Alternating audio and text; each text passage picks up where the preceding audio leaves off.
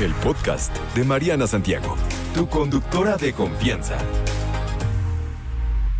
Les quiero presentar porque por fin estuve haciendo mi tarea eh, y me costó trabajo, pero encontré a una buenaza de las finanzas que vine a platicar conmigo hoy, a ilustrarnos a todos. Más allá de esto de ahorrar, que ya hemos dado varios consejos, que la Condusef dice, que la Profeco dice, que estos dicen, que todos dicen, y todos nos quedamos en que dicen, pero a la hora de los trancazos, la verdad es que llega fin de año y no tenemos dinerito guardado o en general no tenemos ahorros, no tenemos colchoncito, etcétera, etcétera. Les voy a presentar a Jessica Vázquez. Ella es coach de dinero. Bienvenida, muñeca. Gracias. Qué gusto tenerte por aquí. ¿Cómo estás, Mariana? Muy feliz contenta. Feliz de verte. Feliz de que vayas a ayudarnos a las carteras de todos los que nos escuchan. Porque creo que el mexicano no tenemos ese hábito de cuidar y valorar el dinero. Justo lo dices como lo pienso yo, el dinero es un hábito y es una habilidad y esas son buenas noticias, a diferencia de tal vez el color de ojos o nuestra estatura que veniste con ese gen y ya no hay cambio. Exacto. El dinero es una habilidad y podemos desarrollarla todos. Todos. Coach de dinero, me llama mucho la atención, coach de dinero. ¿Qué hace una coach de dinero, Jessica? A mí me gusta decirles, no, tranquilos, no vamos a adelgazar carteras, al contrario, vamos a poner muy fuerte tu dinero. La diferencia entre un coach de dinero y un asesor financiero, ajá, te diría que son dos. La primera, no solamente trabajamos en las habilidades técnicas de dinero, sino en las habilidades emocionales de dinero, porque ahí tiene mucho que ver o qué pienso del dinero o el dinero, qué emociones me refleja. Y la segunda es que no estamos, o al menos yo, no estoy relacionada únicamente con ninguna institución bancaria ni financiera, uh-huh, ni con algo específico. Digamos que armamos tu dieta de dinero a la medida. Qué de acuerdo, maravilla. Lo que tú quieras. Todos los mexicanos, o si no todos, creo que la gran ma- mayoría, en algún momento tenemos conflictos con el dinero. ¿Por qué?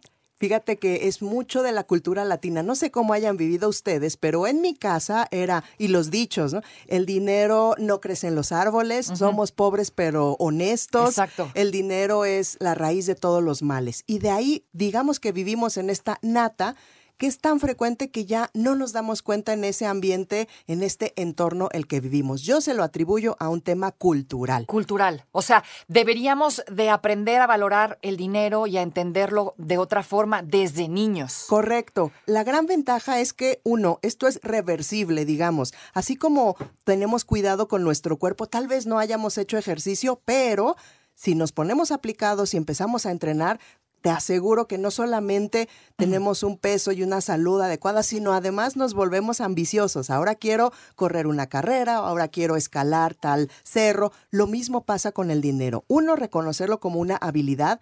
Segundo, y esto es bien importante, sin juicio. O sea, ay, yo debería de haber hecho, bueno, probablemente hicimos lo mejor que sabíamos con lo que teníamos. Exacto. Y de aquí hacia dónde quiero avanzar. ¿Por qué, por qué esto de, o, o en qué nos beneficia, ¿no? Ver el dinero como esta habilidad que dices. Tres sentidos. La primera, concibo que puedo mejorar. Yo puedo desarrollar esta habilidad. Y miren, en estos últimos dos años, no sé cómo te ha ido a ti, pero yo he aprendido hasta a cortar el pelo. Pobre de mi esposo, ¿verdad?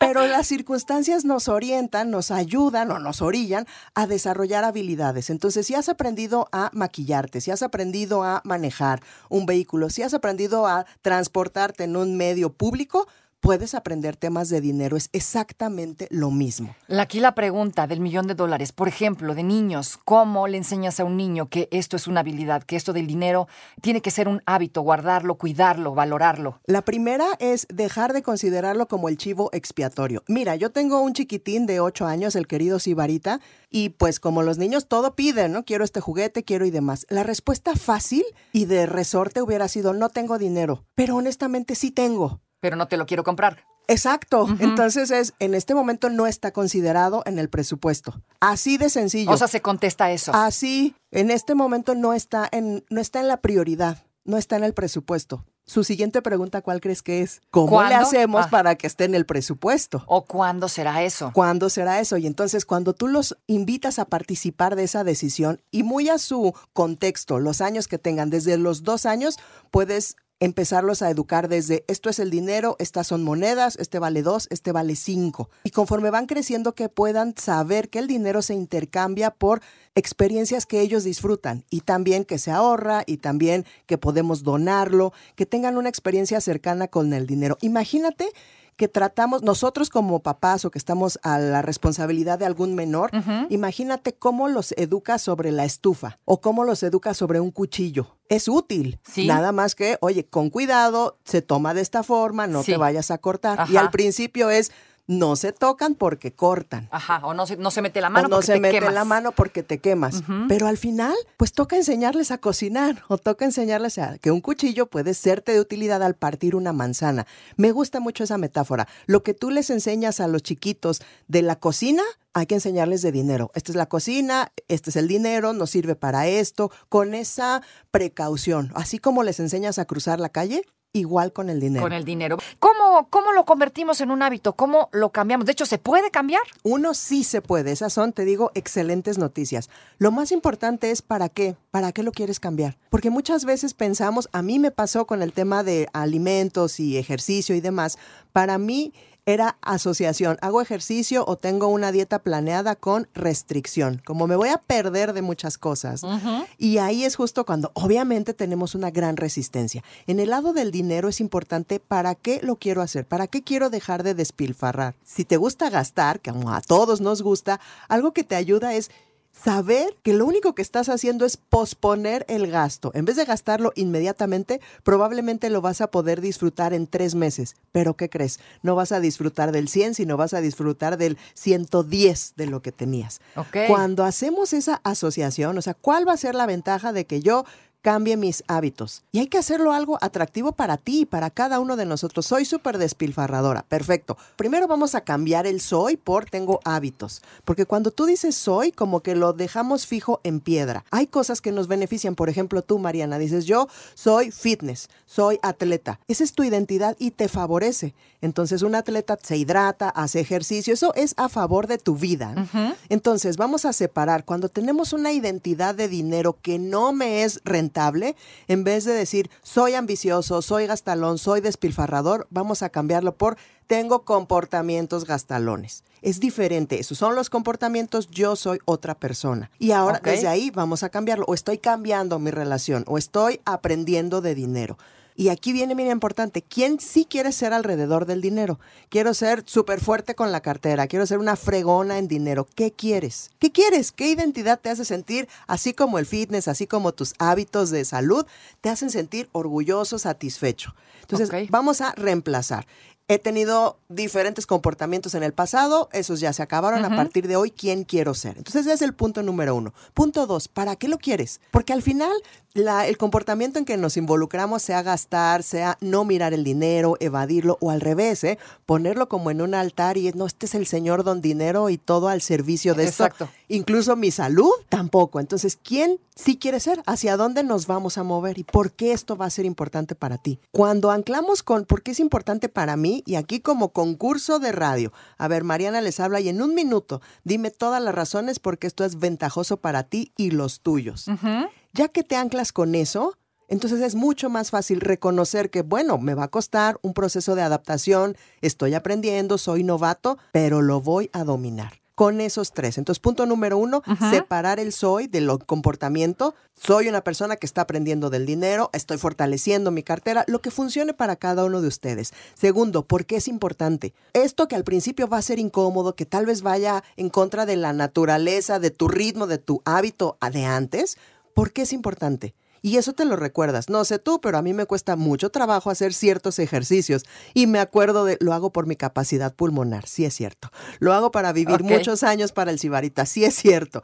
Entonces, encuentra tu razón, tu porqué, y puede haber varias. Y la tercera, uh-huh, empieza por pequeño. ¿Cómo vamos a empezar desde hoy? Probablemente es, para los que tenemos un hábito o un comportamiento de gastar, voy a aguantar. En vez de gastármelo de inmediato cuando me llega, voy a esperar dos días. Y va a ser incómodo y a lo mejor vas a sentir que, te, no sé, te quieres trepar por la pared. Después de dos días, acostumbraste a tu sistema a, puedo mantener el dinero. ¡Ah! Y no me pasó nada. ¡Ah! O sea, es darle evidencia a todo nuestro cerebro, nuestro uh-huh, cuerpo, que sí podemos comportarnos de forma diferente con el dinero y es seguro. Ok, cuéntanos de esta que me, me, me quedé en esto de la creencia alrededor de nuestro comportamiento con, con el dinero. ¿Qué papel juega esto acá? ¿La creencia del comportamiento? Sí. Es una profecía autocumplida. Si yo digo, soy muy gastalona con el dinero, Entonces, todos mis comportamientos van a ¿alrededor? Sostener esa identidad que tengo. Y entonces lo tengo que cambiar por otra frase. Lo tengo que cambiar por he tenido comportamientos de gastalón, por ejemplo. Uh-huh. O estoy aprendiendo a gastar diferente, no menos, diferente. Estoy curioso con mi relación con el dinero. Uh-huh. Separar la identidad, porque no nos está haciendo rentable, nos está impidiendo ganar más dinero, separa la identidad del comportamiento y busca o desarrolla una identidad que sí, sí soy esta persona y no solo soy, quiero ser más esta persona, más de esto. Más de esto. ¿Cómo hacernos consciente sobre este esto que nos repetimos mucho los mexicanos? Es que para eso trabajo, ¿no? Para eso me sobo el lomo todos los días, para gastar en lo que se me dé la gana. Tal vez este es un concepto completamente equivocado. ¿Qué hay? ¿Qué ganas cuando gastas? Disfrute, aventura, dopamina, yo no sé. Fíjate, teníamos en España un cliente, una mujer que gastaba mucho en zapatos. Mucho según sus términos. Gastó muchísimo en zapatos. Y luego se sentía culpable porque no los usaba. Y cuando investigamos, ¿cuándo los gastas? En la quincena o a final de mes. ¿Por qué? Pues me lo merezco. Claro. Y yo, claro que te lo mereces. Entonces lo que estás buscando es celebración. ¿Qué más? Descanso, reconocimiento. Ok, ¿cómo podemos obtener esto en tu vida de otra forma sin dinero de por medio? Ok. ¿Cómo puedes tener descanso? Me voy con mis amigas. Perfecto. ¿Cómo puedes tener reconocimiento? Pues yo misma me reconozco, les digo, oigan, hice algo muy grande en el trabajo, uh-huh. Apláudanme. Ok. Y cuando reemplazas eso, entonces tienes las dos cosas, tenía reconocimiento y dinero. El bendito hábito de gastar en zapatos se lo quitó en, en... dos minutos. Sin restricción. Sin, sin restricción. restricción. Qué maravilla, porque siempre eh, relacionamos emociones con gastar, ¿no? Correcto. Y ahí es donde uno gasta lo que no tiene y lo que no debería. Querida Jessica, desgraciadamente se me acaba el tiempo porque aquí me puedo quedar contigo haciéndote ocho mil preguntas. Todos tenemos dudas. ¿Dónde te encontramos, querida? Me pueden encontrar en Instagram, arroba Jessica con J y doble S Vázquez, con Z las dos, siete siete. Arroba Jessica Vázquez siete siete. Feliz de escuchar sus preguntas. En, en Instagram y en Twitter. En Instagram de preferencia, en, en Twitter, arroba jvázquez77. Listo, pues ahí está. Si tienen alguna duda, algún problemilla con el dinero, ya saben con quién. No te preocupes, Mariana estará de regreso muy pronto. Recuerda sintonizarla de lunes a viernes de diez de la mañana a una de la tarde por ochenta y ocho punto nueve Noticias. Información que sirve. Tráfico y clima cada quince minutos.